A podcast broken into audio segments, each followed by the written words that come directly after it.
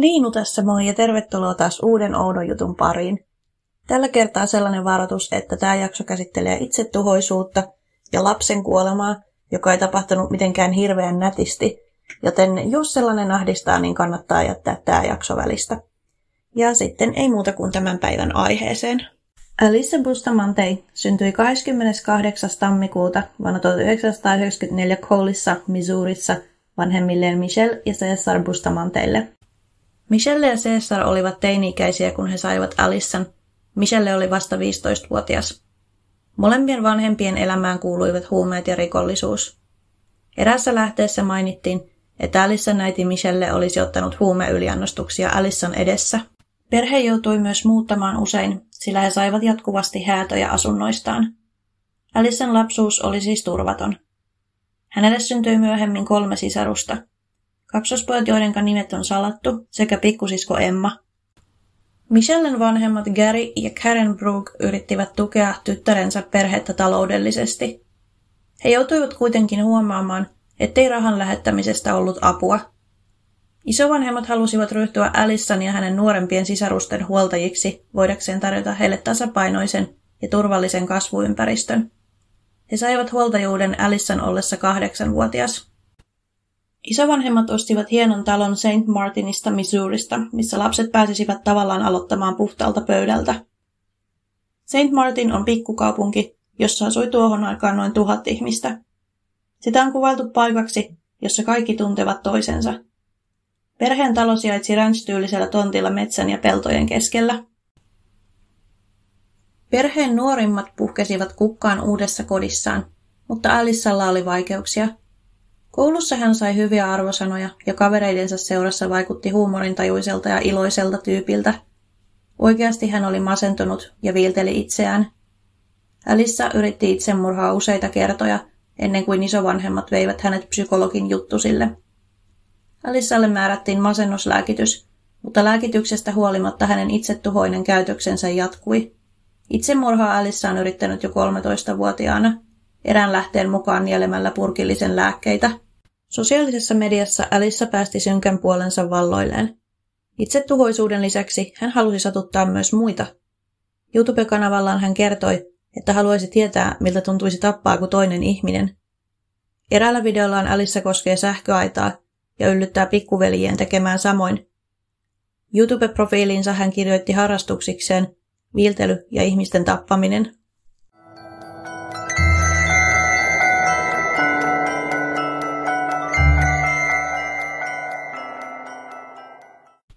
Lokakuun 21. päivä vuonna 2009 Alissan kuusivuotias pikkusisko Emma haki heidän naapuriaan Elisabethia leikkimään kanssaan.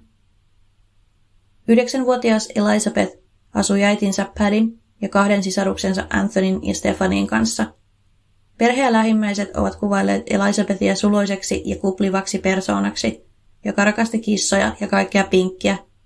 Hänellä oli tummat isot silmät ja olkapäälle ulottuvat laineikkaat ruskeat hiukset. Elizabeth oli juuri harjoittelemassa tulevaa koulunäytelmäänsä varten, kun Emma tuli pyytämään häntä ulos. Paddy kielsi tytärtään lähtemästä, sillä illallinen olisi pian valmis. Tytöt kuitenkin anelivat niin kauan, kunnes Paddy viimein antoi periksi. Hän kuitenkin käski Elizabethia palaamaan kotiin kello 18 mennessä. Paddy uskoi tyttärensä noudattavan tätä kotiin tuloaikaa, sillä Elizabeth pelkäsi pimeää. Bustamanteen luona tytöt viettivät aikaa lautapelejä pelaten ja ruutua hyppien. Kun Elisabetin tuli aika lähteä kotiin, Emma seurasi heidän pihatieltään ystävänsä kotimatkaa. Hän ei kuitenkaan jäänyt katsomaan, pääsisikö Elisabeth kotiinsa asti. Emma jatkoi leikkimistä ulkona. Jossakin vaiheessa hän pudotti hiuspompulansa heidän pihatien varrella kasvaviin piikkipuskiin ja yritti hakea sen sieltä. Tässä kohtaa piikit satuttivat Emmaa ja lisäksi hänen jalkansa jäi jumiin. Emma huusi niin kauan, kunnes 15-vuotias Alissa tuli auttamaan häntä. Tällöin Emma huomasi täplän verta Alissan housuissa reiden kohdalla. Kun Emma kysyi Alissalta tästä täplästä, Alissa kertoi, että hänellä on kuukautiset. Alissa myös sanoi, että Emma ei saisi puhua tästä kenellekään. Kello 18 jälkeen Elisabeth ei vieläkään ollut palannut kotiin. Pädi huolestui ja yritti soittaa tyttärelleen useita kertoja – Seuraavaksi hän soitti Karenille eli Emman ja Alissan isoäidille ja kysyi, olikohan nähnyt Elisabethia. Karen vastasi, ettei hän edes tiennyt Elisabetin olleen heillä. Välittömästi Paddy lopetti puhelun ja soitti poliisille. Poliisi aloitti tutkimuksensa haastattelemalla viimeistä henkilöä, kenen kanssa Elisabeth oli tiedettävästi liikkunut, Emma Bustamantei. Emma kertoi heidän leikkineen yhdessä noin kello 5-6 välillä, kunnes Elisabeth lähti kotiin. Tämän haastattelun ajan Karen istui samassa huoneessa ja Emma vilkuili häntä vähän väliä vastaillessaan poliisin kysymyksiin. Karen oli vaikuttanut poissa olevalta, mutta haastattelun lopussa hän sanoi, me haluamme vain, että totuus paljastuu, oli se mikä hyvänsä. Kello 22 mennessä tieto pikkutytöstä oli levinnyt ympäri pikkukaupunkia ja sadat paikalliset tulivat auttamaan Elizabeth Oltenin etsinnöissä. Kun he olivat käyneet läpi naapuruston sekä sen läheisen metsän, poliisi päätti yrittää paikantaa Elizabethin kännykän. Paikannus johti 60 hehtaarin metsään, joka sijaitsi Bustamanten ja Oltenin talojen välissä – Etsijät tekivät metsässä kummallisen löydön, kuopan, joka oltiin kaivettu haudan muotoiseksi. Oikeuslääketieteellinen tiimi ryhtyi tutkimaan tätä kohdetta, ja FBI alkoi kuulustelemaan Alissaa.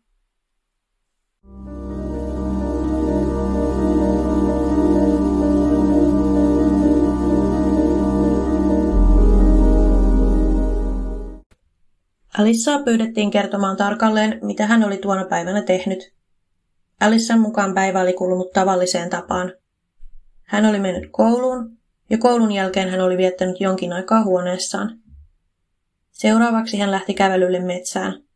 Kävelyltä palattuaan hän oli jälleen hengailut huoneessaan, kunnes kuuli Emman huutavan pihalla.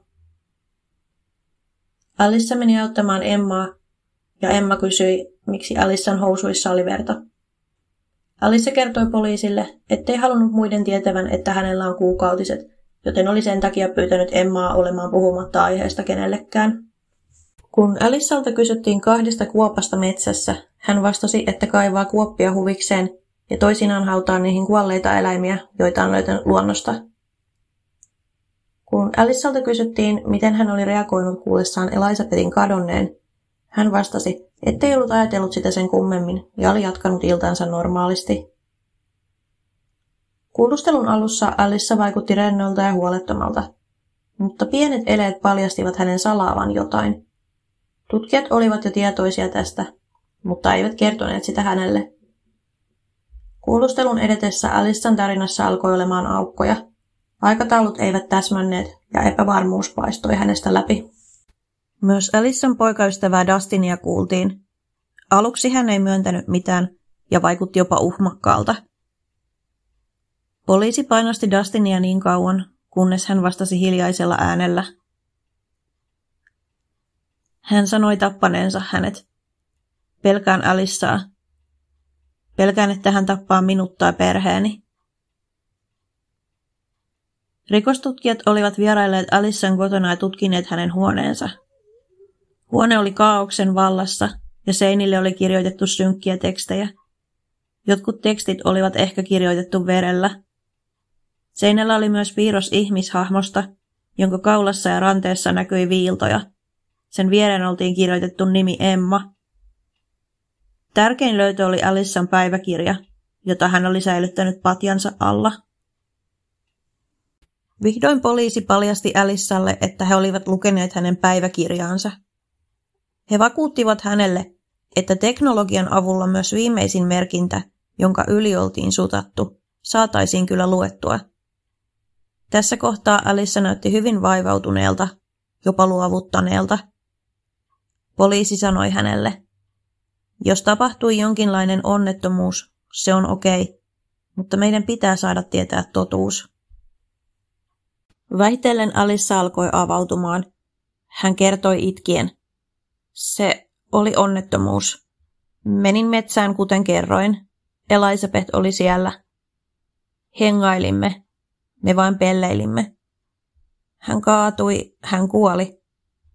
En tiennyt mitä tehdä, joten poltin hänen ruumiinsa. Tässä kohtaa Alissa vaikutti hyperventiloivan, mutta eräässä lähteessä se spekuloitiin olevan esitystä. Hän yritti ehkä pelata lisää aikaa itselleen, tämän hyperventiloinnin aikana hän pystyi mahdollisesti miettimään seuraavaa siirtoaan. Alice ei myöskään osannut uskottavasti kertoa, miten ruumis poltetaan. Hän väitti tehneensä tavallisen nuotion ja käyttäneensä sitä ruumiin polttamiseen. Alice oli aiemmin jo paljastanut kaivaneensa kuopan viisi päivää etukäteen, mutta sitten hän muuttikin tarinansa niin, että olisi kaivannut sen vasta murhan jälkeen. Ilmeisesti hän itsekin tajusi, että kuopan kaivaminen etukäteen tarkoitti myös poliisin silmissä, että hänen tekonsa oli ennalta suunniteltu. Poliisi kertoi Alissalle, että oltiinpa ruumis poltettu tai ei.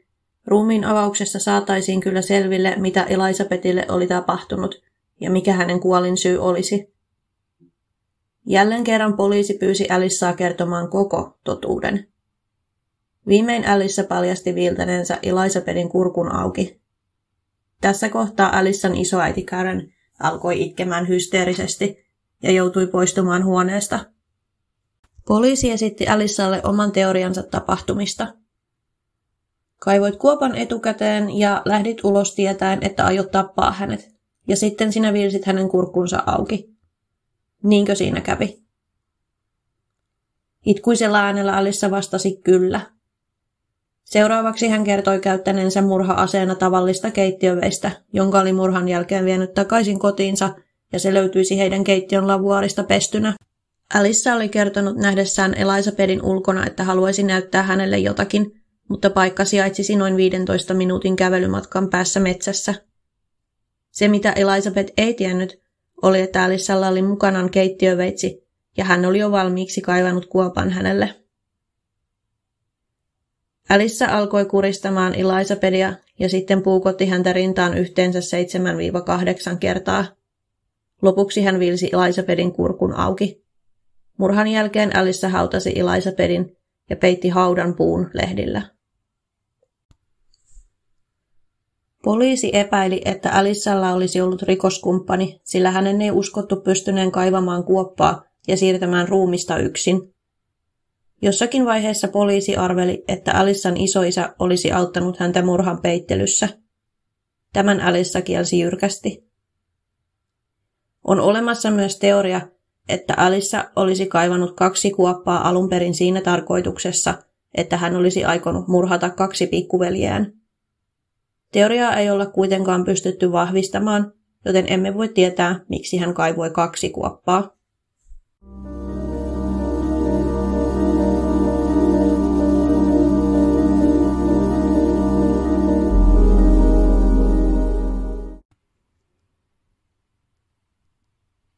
Poliisin kysyessä, miksi Alissa valitsi kohteekseen Elisabetin, hän ei osannut tai halunnut antaa siihen kunnollista vastausta. Motiiviksi on päätelty niin sanottu thrill killing. Alissa halusi tietää, miltä tappaminen tuntuu, ja piti adrenaliiniryöpystä, jonka tappaminen hänelle toi. Hänen päiväkirjassaan luki vapaasti suomennettuna. Mä vittu just tapoin jonkun. Kuristin hänet, Vilsin hänen kurkun auki ja puukotin häntä, ja nyt hän on kuollut. En tiedä, mitä tuntea tällä hetkellä. Se oli upeaa. Kun pääset yli siitä tunteesta, että OMG, en mä voi tehdä tätä, se on melko nautinnollista. Olen kyllä aika hermostunut ja vähän tärisevä olo tällä hetkellä. Okei, pitää lähteä kirkkoon nyt, lol. Erässä lähteessä mainittiin, että Alissa saattoi olla tuleva sarjamurhaaja ja olisi toistanut tekonsa, mikäli ei olisi jäänyt kiinni. Samassa lähteessä myös spekuloitiin, että Elisabeth valikoitui uhriksi, koska oli suloinen ja vieton nuori lapsi, eli saalistajien unelmakohde.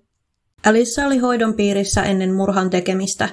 Hänelle oltiin määrätty Prozacia, jonka annosta oltiin nostettu juuri ennen murhaa. Puolustuksen mukaan Alissalle oltiin diagnosoitu useita eri mielenterveyden häiriöitä, kuten epävakaa persoonallisuushäiriö, vakava masennushäiriö ja ilmeisesti myös yleistynyt ahdistuneisuushäiriö. Joissakin lähteissä mainittiin lisäksi traumaperäinen stressihäiriö. Alissalla oli myös oireita kaksisuuntaisesta mielialahäiriöstä. Prozac voi aiheuttaa arvaamatonta käytöstä, jos ihminen kärsii joistakin näistä mielialahäiriöistä.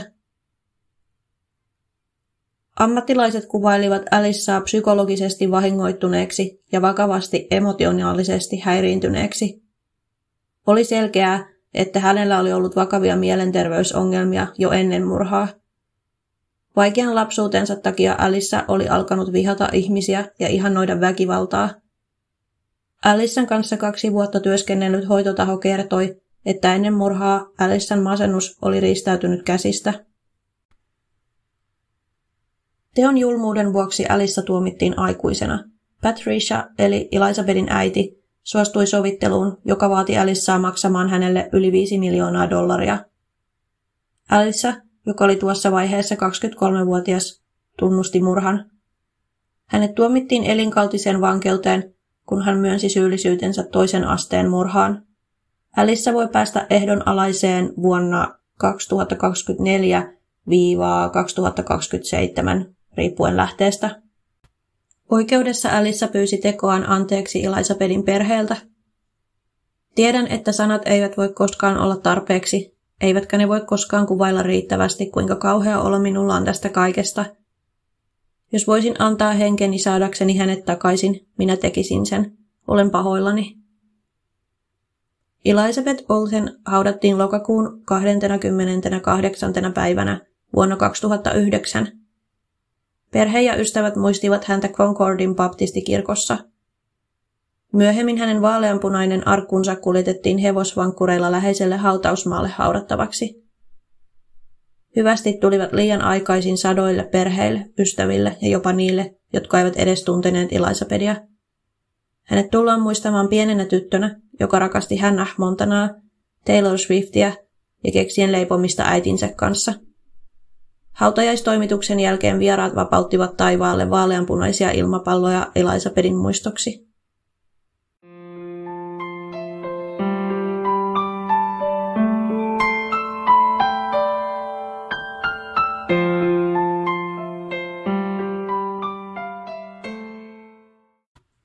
Tässä kaikki tällä erää. Mitä mieltä oot? Saiko Alissa oikean tuomion?